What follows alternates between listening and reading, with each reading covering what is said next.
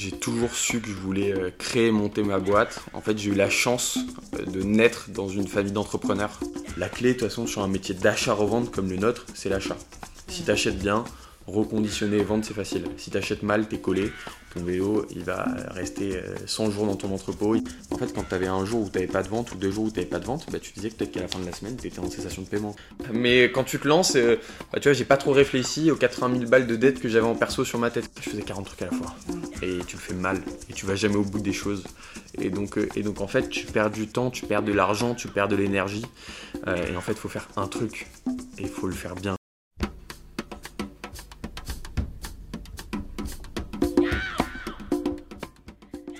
Salut à tous, bienvenue dans Le Grand Bain, le podcast qui donne la parole aux jeunes entrepreneurs. L'idée est de discuter avec des jeunes, mais aussi des moins jeunes, qui se sont lancés dans leur projet entrepreneurial pendant ou à la suite de leurs études.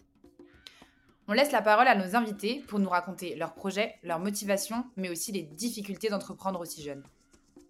Je suis Charlotte, je travaille en VC et plus précisément sur la partie relations investisseurs et start-up en portefeuille chez Super Capital et je m'appelle Ilona, je suis auto-entrepreneuse dans le secteur du venture capital.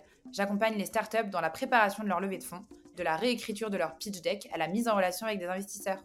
Si vous aimez ce qu'on fait, n'hésitez pas à vous abonner pour ne pas louper le prochain épisode du Grand Bain. Bonne écoute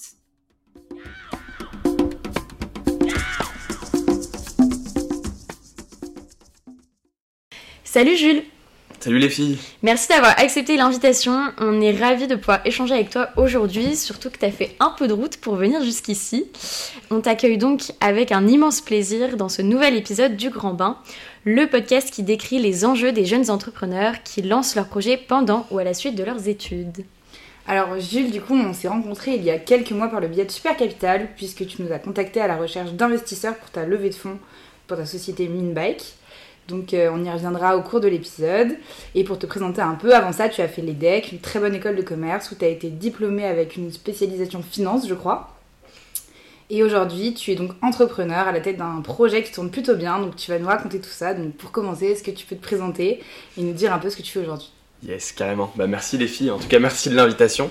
Moi, je m'appelle Jules, j'ai 23 ans. Je suis le cofondateur euh, et le CEO de Minbikes. Euh, qu'est-ce que je pourrais un peu raconter sur moi? Donc Minbag, c'est une boîte que j'ai cofondée avec euh, mon associé, Rodolphe Cadar, qui est aussi mon beau-père, histoire de famille. Ok, excellent. Marie de ma mère et le papa de ma nouvelle petite sœur. Euh, Minbike, c'est quoi? C'est le spécialiste du vélo reconditionné haut de gamme.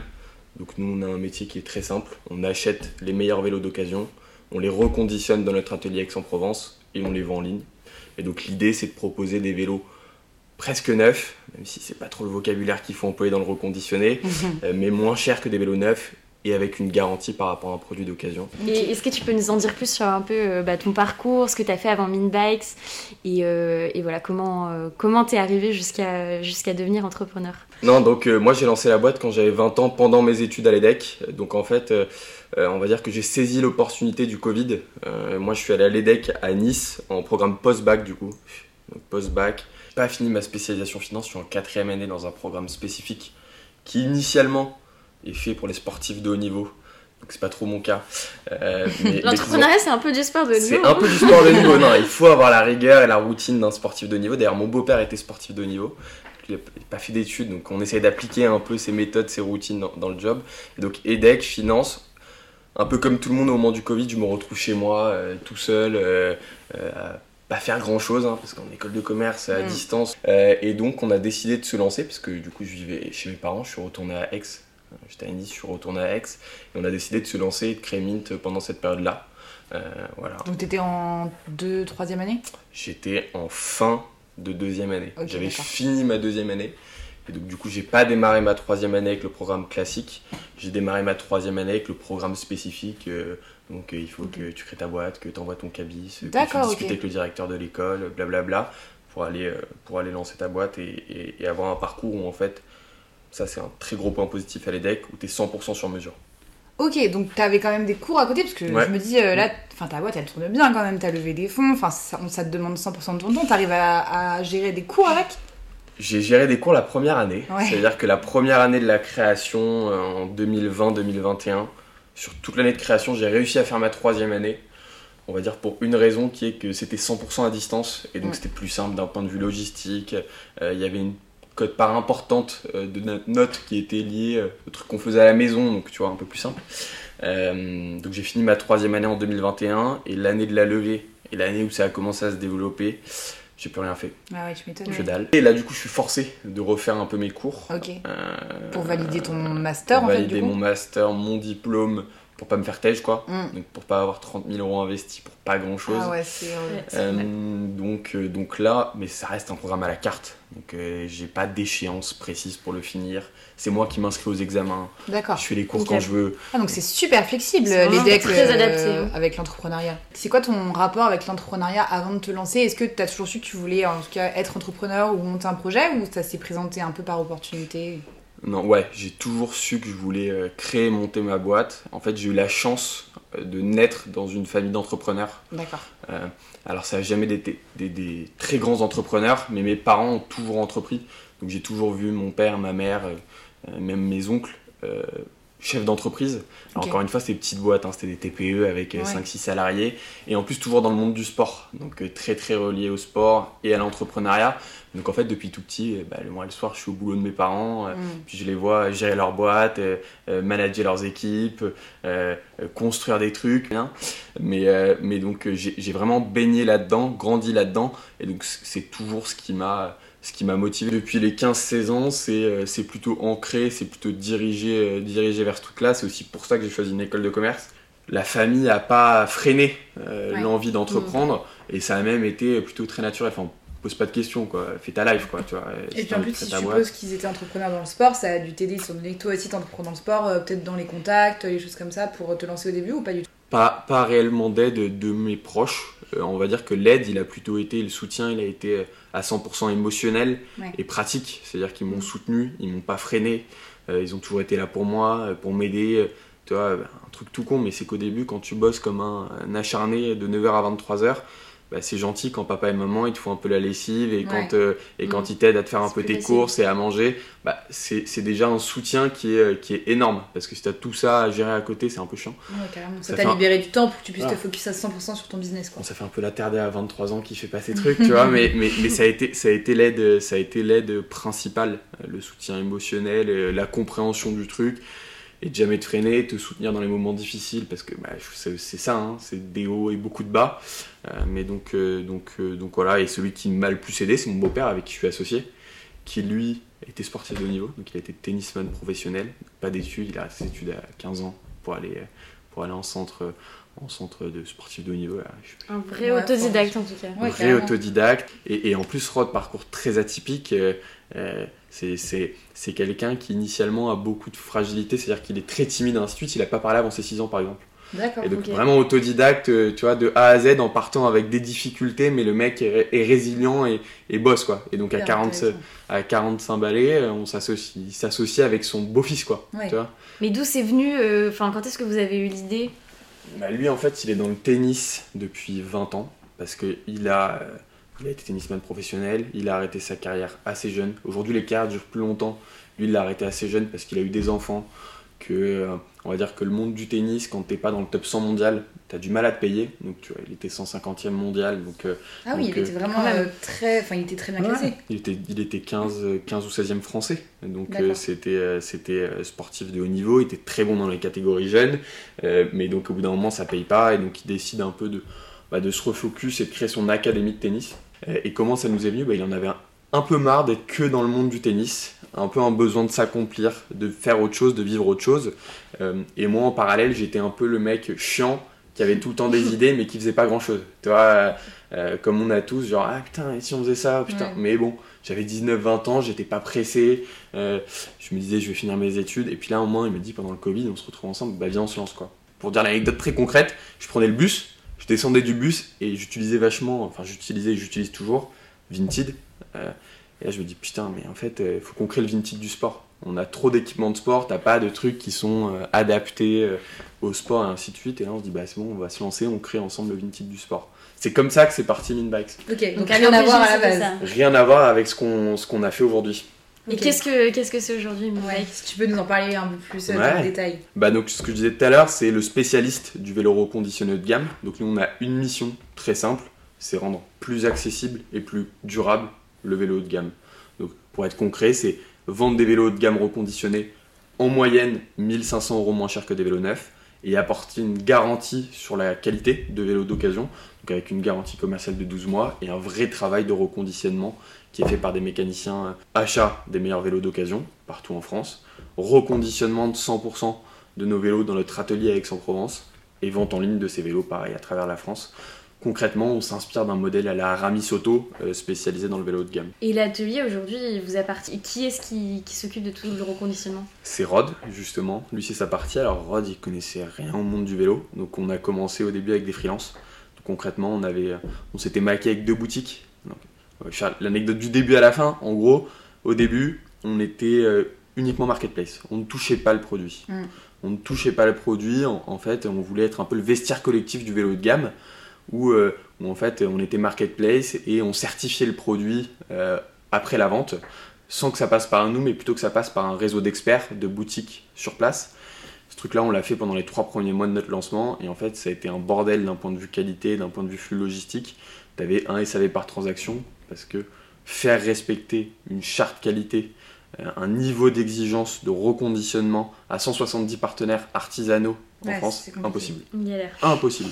Et donc on s'est dit putain bah merde, on, on a un concept qui marche, on a une proposition de valeur qui est forte, mais dans les faits on n'arrive pas à l'exécuter, on n'arrive pas à la retranscrire, comment on peut faire? En fait on s'est dit bah la seule solution pour avoir le niveau de qualité qu'on attend et que notre proposition de valeur elle soit exécutée jusqu'au bout, bah, c'est de reconditionner nous-mêmes les vélos. Et donc bah là, à partir de ce moment-là, on n'est pas que des c'est de mécaniciens. la logistique, hein, Ouais. euh, recevoir le vélo, le reconditionner et du coup euh, gérer toute la partie envoi. euh, C'est euh, c'est un vrai boulot, et donc nous on n'est pas des mécaniciens de base, on n'est pas des techniciens, et donc là on a dû bah, se foutre les mains dans le cambouis, et c'est Rod qui a été désigné pour se foutre les mains dans le cambouis. Euh, et donc euh, au début on était chez nos, euh, chez nos associés, il nous prêtait sa maison aux travaux, donc c'était devenu notre atelier, sa maison aux travaux, on stockait les vélos dans la chambre, la cuisine ça serait le studio photo, et donc on avait deux boutiques qui étaient on va dire à un kilomètre et demi de rayon, et donc en fait Rod bah, il partait et il faisait des allers-retours toute la journée avec trois vélos, il roulait comme ça, et tu le voyais dans la rue sans casque, Hop, il allait amener les vélos à notre partenaire. Notre partenaire, il les réparait. Rod, il restait à côté de lui pour apprendre, comprendre, il posait les questions, il réajustait notre charte qualité. Et on a fait ça euh, pour apprendre pendant un an à peu près. Ah ouais, donc ça a mis, ça a mis du temps. Ouais. Donc euh, Rod, tu vois, on se payait pas, il était les mains dans le cambouis, dans l'atelier, sans lumière, sans chauffage, et toute la journée, il faisait des allers-retours euh, chez nos partenaires pour, pour essayer de comprendre ce que c'était ce que c'était le vélo et comment on pouvait améliorer notre charte qualité, notre niveau d'exigence. Et donc aujourd'hui, euh, on a réinternalisé tout ça, parce que la maîtrise de la qualité, tes coûts, elle est indispensable sur ce métier-là. Et donc pour avoir le niveau de qualité que tu attends et maîtriser tes coûts, faire des économies d'échelle sur le volume, tu peux le faire qu'en interne. Euh, et donc aujourd'hui, on a une équipe de 4 mécaniciens euh, à plein temps dans notre atelier à Aix. Il devrait être 7 à partir de mars l'année prochaine. Toi, du coup, tu gères plus la partie commerciale, euh, marketing. Alors déjà sur l'année dernière, la levée de fonds, ça a pris beaucoup, Mm. beaucoup de temps, beaucoup trop de temps à mon goût. Mais euh, ça te défocus quand même pas mal. hein. Ouais, Euh, bah, il faut l'avoir en tête. hein. Si Mm. tu peux faire 100, il faut faire 100 parce que, parce que tu n'es plus dans le business.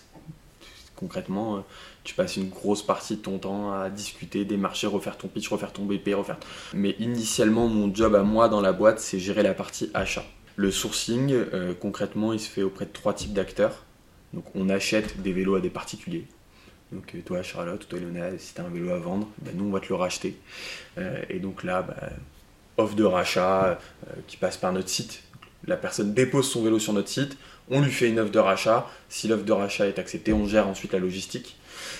Deuxième point, c'est les vélocistes. Donc les vélocistes, c'est les boutiques de vélos. Ça fonctionne à peu près comme un garage automobile. Je sais pas quand parisien, la voiture, vous connaissez un peu moins, mais, mais, mais quand tu rachètes une voiture neuve, généralement ton garage il te propose de reprendre ta voiture d'occasion et de faire une reprise. Et ben c'est pareil sur le vélo. Quand euh, tu vas acheter un vélo neuf, euh, la- le vélo 6 va te proposer de reprendre ton vélo d'occasion. Et donc nous, on se positionne derrière pour acheter ces vélos-là.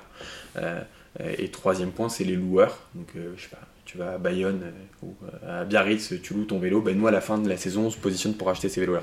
Et donc moi, mon job, concrètement, bah, c'est de faire en sorte qu'on reçoive le plus de vélos possible euh, euh, et qu'ensuite on les traite le mieux possible. Et donc pour les traiter le mieux possible, il y a besoin d'outils, notamment d'un algorithme qui va nous permettre d'estimer le prix de vente du vélo sur le marché pour l'acheter au bon prix. La clé, de toute façon, sur un métier d'achat-revente comme le nôtre, c'est l'achat. Si Mm. tu achètes bien, reconditionner et vendre, c'est facile. Si tu achètes mal, t'es collé, ton vélo, il va rester euh, 100 jours dans ton entrepôt, il va faire augmenter ton BFR, il va te faire baisser ta marge, c'est horrible. Mm. Euh, donc, euh, donc euh, en gros, recevoir beaucoup de vélos, avoir les bons outils euh, et la bonne équipe Mm. pour les traiter euh, correctement. Et après, il y a tout un travail commercial à faire en parallèle, notamment auprès des boutiques partenaires, pour aller évangéliser notre solution euh, d'algorithme, la déployer et faire en sorte qu'ils nous envoient le plus de vélos possible. Du coup, là aujourd'hui, euh, vous avez vendu combien de vélos? Enfin, c'est quoi après la... les métriques que vous avez réalisées jusqu'ici? On a vendu cette année euh, 1200 vélos. Ok, c'est énorme. À Ouais. des particuliers. À des parties. Ouais, par contre, la revente aujourd'hui, elle est uniquement en B2C. Ok. Euh, Il y a des axes de développement en B2B avec des partenaires euh, du type Zenride et tout ça qui proposent de la flotte de vélos Ouais. en entreprise sur lequel pour l'instant on n'a pas bossé parce qu'il faut être focus au début quand Bah t'as pas oui. beaucoup de moyens pour faire un truc et essayer de le faire bien. Sur les vélos aujourd'hui, euh, là tu dis euh, en fait tu fais une proposition de rachat à Ouais. l'utilisateur qui vend euh, son vélo. Ouais. Euh, du coup ça veut dire que vous avez quand même de la trésor pour avancer Mm. l'achat de ces vélos. Mm. Et tu nous as parlé de la levée de fonds. Comment tu as combiné tout ça et comment vous avez commencé Surtout quand zéro, quand t'as zéro fonds pour racheter des vélos à des particuliers?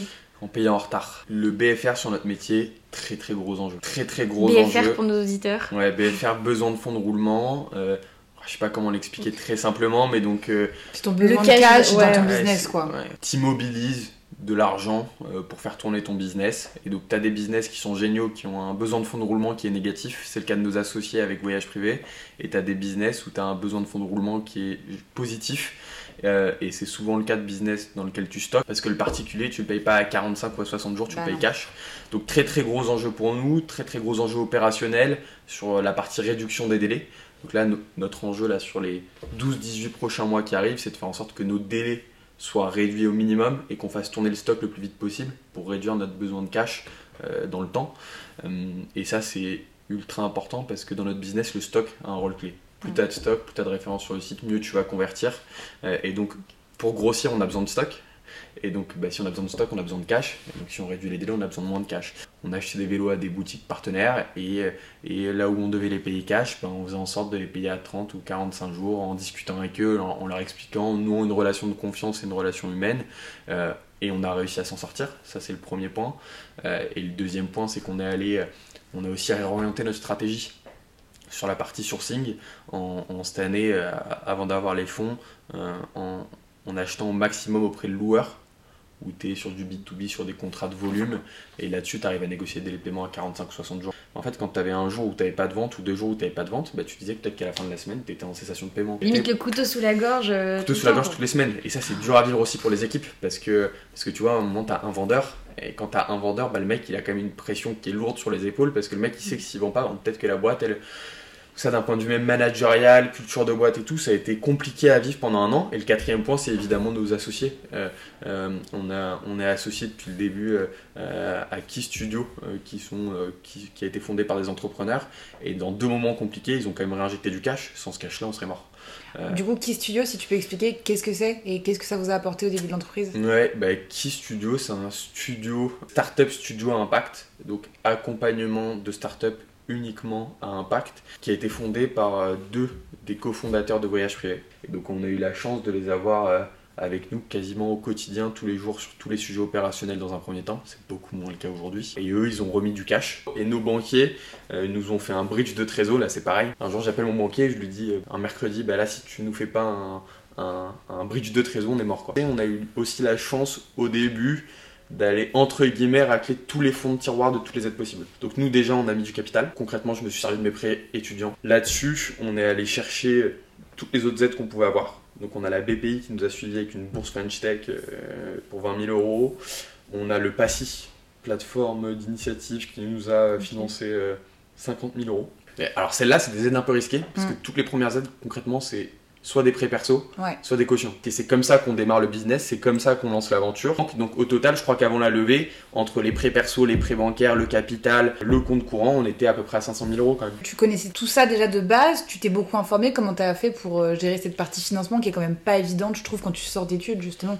Je connaissais rien. Ouais. Mais mon beau-père Rod a, que- a beaucoup de potes qui sont chefs d'entreprise et qui du coup nous ont, euh, nous ont mis en relation avec des gens qui nous ont aidés en fait. Au début t'apprends, hein. Ouais. tu prends du temps, tu fais seul, euh, tu passes beaucoup de temps à monter des dossiers euh, qui sont très très longs et très très lourds. T'as constitué ce capital-là et après, du coup, t'es allé chercher des fonds. Ouais. Euh, comment tu t'y es pris? Et aujourd'hui, du coup, t'as enfin, t'as qui dans tes investisseurs? Mes associés euh, Sébastien et David euh, de Voyage Privé et de Key Studio, en fait, ils n'avaient jamais fait de levée de fonds de leur vie. C'est boîtes autofinancées. Ok. Donc en fait, euh, même si eux ils sont entrepreneurs à succès, très grosses boîtes et ainsi de suite, Pas d'historique de levée pour t'aider, pas de Voilà. background Ils connaissent pas, quoi. Ils- Et ils, ils connaissent pas, ils le disent. En Mm. gros, on est tous des merguez autour de la table sur ce sujet-là. Bon, bah, on va un peu tâter le terrain dans un premier temps.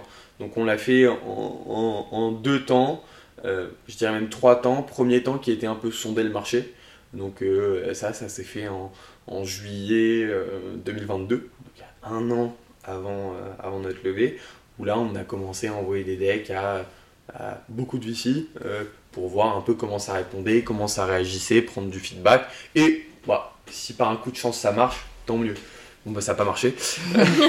Euh, on s'est pris des portes, on s'est pris des, des bons refus. Euh, deuxième étape, on a un groupe de business angel euh, avec qui ça a failli aboutir et avec qui euh, avec qui c'est pas allé au bout. Justement pour le sujet d'association avec, euh, avec mon beau-père. Parce qu'en plus, euh, euh, dans, notre, euh, dans notre association, c'est moi le patron. Et, et ça, c'est un truc qui peut parfois être mal compris. Moi, je sais que je me souviens qu'on s'est eu en call euh, justement de ce point de vue euh, entrepreneur-investisseur. Et, euh, et je pense qu'il devait, il devait y avoir Rod aussi dans le call. Et à un moment, je m'étais adressée à vous deux et je pensais que Rod était CEO et que toi, t'étais. euh, Je sais qu'il y avait eu ce. Toi aussi, cette t'es biaisé sur l'âge, Ouais, bah coup. ouais, Ouais, bah Rod, il a 45 ans, euh, c'est mon beau-père. Et donc, en fait, euh, parfois, ils comprennent. euh, ça peut être mal compris. Et d'un point de vue extérieur, je- encore une fois, je suis. Je me poserai la question aussi Ouais. à 100% comme tous ceux qui se la sont posés, mais ça peut être mal compris, euh, mal vu et, et, et, et- et- et générer des craintes et des peurs de se dire en fait bah putain c'est le beau-fils qui est le patron du beau-père Mm. dans la boîte. Ce truc là il peut générer des craintes encore une fois je le comprends et donc ouais ça, ça, ça a pu être un, un gros frein, un, un gros frein parfois et même dans nos investisseurs qui ont investi chez, qui ont investi chez nous ça a évidemment été une question. C'est un sujet sur lequel on a toujours euh, été transparent, sur lequel on a expliqué notre relation. Je crois que j'ai la chance d'avoir Rod comme associé parce que c'est le mec le plus humble et sans ego sur ces sujets-là du monde. Ouais. Je, je pense pas que ça pourrait se faire avec d'autres, mais c'est même un- pour nous aujourd'hui c'est un super avantage parce qu'on se connaît, on tu se connaît très très très bien. Donc euh, euh, je connais toutes les forces et toutes les faiblesses de Rod euh, et il connaît toutes mes forces et toutes mes faiblesses. Troisième temps où là on s'est dit bah putain là il va falloir qu'on lève des fonds quand même parce qu'il faut qu'on grossisse, il faut qu'on se développe, on n'a plus les moyens de se développer et surtout on n'a plus beaucoup de cash pour faire ce qu'on fait alors que bah, on avait des bonnes métriques. Et là on s'est relancé dans un processus où, où en fait euh, Sébastien et David ils ont embauché un mec euh, pour le studio qui s'y connaissait mieux que nous tous en levée de fonds qui s'appelle Julien. Si Julien t'écoute le podcast, merci parce que je pense que sans lui ça aurait pas du tout été possible. Il a vraiment, je disais que ça me prenait beaucoup de temps, mais je pense que lui aussi ça lui a pris beaucoup beaucoup de temps. Donc Mm. franchement, Vous avez lui- mis combien de temps à lever les 3 millions? Quand on s'y est remis en janvier-février, euh, bah, finalement ça s'est clôturé en, ju- en Ça juillet. fait moins d'un an. Ouais, on ça s'est clôturé en juillet 23. Le cash a été versé. Notre première LOI, on l'a eu en, en février ou en mars. Ouais. Euh, et on avait l'accord définitif globalement de tout le monde, si je dis pas de conneries, en mai euh, ou en juin. Euh, et après, il y a toute la paperasse, un machin truc qui prend un peu de temps. Ouais, donc tu me 5-6 diras, mois pour lever. euh. Mais le début, c'est quand même euh, juin, juillet 22, hein, les Oui. premiers Ouais, contacts. hein. C'est un an euh, où c'est un an, Tu un deal qui tombe presque à l'eau euh, à un moment donné. Et donc là, on se relance dans le processus. Et là, c'est Julien qui globalement a été beaucoup plus méthodologique que ce qu'on avait pu l'être avant, en ciblant, en faisant un pipe avec euh, les bons investisseurs pour nous, euh, en rebossant notre deck, en rebossant notre BP, en créant notre data room, enfin tous les trucs que- qui sont pas des réflexes euh, quand tu connais pas. Et tout à l'heure, tu disais que euh, au début, donc tu te payais pas sur le projet évidemment. Est-ce que aujourd'hui, c'est une question qui se pose pour ton associé et toi? Ouais, Mhm. bah, on, a, on a évidemment des salaires aujourd'hui. Je me suis pas encore versé d'ailleurs, euh, mais, euh, mais euh, depuis la levée de fonds, on a des salaires qui sont intégrés dans le BP, qui sont intégrés dans les coûts de l'entreprise, qui sont discutés et négociés en impact évidemment, pour que tu aies des plafonds et que tu pas envie de dérailler. Mm. Mais on a besoin pour vivre. Concrètement, ce qu'on a fait, nous, c'est que pendant deux ans et demi, on s'est pas payé du tout. Rod, il a commencé à prendre une rémunération l'année dernière avec globalement, euh, le truc où tu prends un peu des frais, Mm. machin, qui, qui équivalait à 1300 euros par mois. Et moi, j'avais commencé, j'ai commencé à prendre, euh, c'est pareil, je dirais en juin de l'année dernière, à peu près 500, 600 euros. Et là, depuis la levée de fonds, oui, on a négocié une rémunération euh, qu'on va se verser. On l'a pas encore fait, c'était pas le truc prioritaire après la levée de fonds de se verser, de se verser nos- notre, notre salaire. C'est quoi, euh, selon toi, les qualités qui t'ont aidé euh, justement dans ton aventure entrepreneuriale? Alors celles qui m'ont aidé à me lancer, c'est, euh, je sais pas si c'est une qualité, mais c'est la naïveté et un peu omettre le risque. Mm. Tu vois, comme on est un peu dans une famille d'entrepreneurs, tu- mais quand tu te lances, euh, ouais, tu vois, j'ai pas trop réfléchi aux 80 000 balles de dettes que j'avais en perso sur ma tête, quoi. C'est énorme. C'est- Euh, j'y ai pas réfléchi. Tu vois, j'y ai pas. Je me suis dit bon, Un peu d'inconscience, un peu de folie, encore une fois. mais j'y pensais pas. C'est-à-dire que ça n'a pas été un sujet euh, qui me tracassait le soir ou dans mon lit. Vraiment, j'ai j'ai essayé de l'omettre. Euh, et ensuite, une fois que tu es dans, euh, dans euh, ton opérationnel, que tu es dans ta boîte, c'est bah, clairement la résilience. Pour moi, le truc numéro un. La résilience et la consistance. C'est que. Il y a une phrase que disait, qu'avait dit Frédéric Mazella dans une interview avant que je me lance, que j'ai toujours en tête, parce qu'en fait, elle est tellement vraie, c'est bah, le- l'entrepreneuriat, c'est les montagnes russes émotionnelles. Et donc sur ce truc-là, il faut faire très attention, prendre beaucoup de recul justement pour pas être guidé par tes émotions dans tes décisions, pour pas être guidé dans tes émotions dans ton management au quotidien. Euh, et donc il faut être très résilient et encaisser les coups et les coups durs et les moments durs. Euh, euh, la gestion de problème, parce qu'en fait c'est tous les jours quoi. Et autre feedback sur ton parcours, est-ce que tu conseilles, enfin tu conseillerais de euh, s'associer avec un startup studio? Carrément. Toi, ça t'a aidé euh, Ouais, parce que bah. tu lâches quand même des parts du capital dès le début. Ça peut être un peu flippant au début pour un entrepreneur. Est-ce que tu penses que c'est pour toi un vrai tremplin et ça a été un- une grosse aide Bah, c'est sûr, ils nous ont fait gagner beaucoup de temps. Mm. Euh, bah, moi, dans ma vie, j'avais fait un stage de 3 mois et après, j'avais fait des jobs étudiants où je gardais des gamins en multisport. Quoi. Donc, si tu veux, euh, T'as une grosse expérience professionnelle avant. voilà, les tableaux de bord, le pilotage, euh, euh, la priorisation, enfin, tous des sujets même organisationnels, de focus. Euh, tous ces sujets-là, euh, en Ils fait, aidé à c'est l'apprendre. pour ça que je disais la naïveté aussi, c'est parce que en fait avant de te lancer, tu te dis ah ça va, ça va être. euh, je- Moi je me suis pas dit ça va être très très compliqué. Hein. Je me suis dit ah, c'est bon, je me lance, ça va être cool. euh, Et puis euh, euh, je vais me dé- je vais me débrouiller quoi, tu vois. Mais en fait, bah, t'as quand même Ouais. beaucoup de sujets qui sont pas simples, donc oui carrément. Qu'est-ce que tu ferais différemment avec le recul? Est-ce que tu ferais quelque chose de différent? Il y a clairement plein de choses. euh, euh, je m'écouterai plus sur le début. C'est-à-dire que le pivot vers l'achat-revente, je l'ai pas fait parce que j'ai eu tendance à écouter, à écouter un peu trop les autres. Et je me suis pas écouté. Je, pense que là, on a perdu un peu de temps et de l'argent du coup. En fait, euh, parce que bah, tu passes six mois sur un business model qui est pas forcément le tien, donc t'apprends pas grand-chose euh, dans cette période-là. Le deuxième, genre, j'ai 40, j'ai- je peux te citer une liste de 40 trucs, mais, mais je dirais qu'au début, euh, c'est faire simple. Moi, en tant que jeune, avec beaucoup d'énergie, je faisais 40 trucs à la fois. Ouais. Et tu le fais mal. Et tu vas jamais au bout des choses. Et donc, euh, et donc en fait, tu perds du temps, tu perds de l'argent, tu perds de l'énergie. Euh, et en fait, il faut faire un truc. Et il faut le faire bien. Quoi. Abattre le travail euh, Voilà. un à un et aller jusqu'au bout des choses. Mais donc, ouais, prioriser, faire simple, être très très résilient et bien s'entourer. Et est-ce que tu aurais vraiment un dernier conseil euh, à donner à justement des jeunes entrepreneurs qui, euh, comme toi, euh, il y a quelques années, ont 19-20 ans et ont plein d'idées, mais se sont pas encore lancés? C'est toujours délicat. C'est un peu comme les autres de donner des conseils quand t'as 22-23 ans, que t'as pas Ouais, d'expérience. mais t'es passé que- par là. euh, qu'est-ce que... Ouais. Ou alors, toi, qu'est-ce que tu aurais aimé qu'on te dise justement quand t'étais dans ce moment d'hésitation? Mais, mais ouais, je, je rejoindrai. Je vais faire le truc en, en trois temps. Le premier, c'est être sûr de vouloir te lancer. Il faut savoir dans quoi tu te lances. C'est-à-dire que c'est pas facile. Tu as beaucoup plus de chances de te planter que de réussir. Ça va te demander beaucoup de ton énergie et beaucoup de ton temps. Et donc, il faut que tu saches dans quoi tu te lances.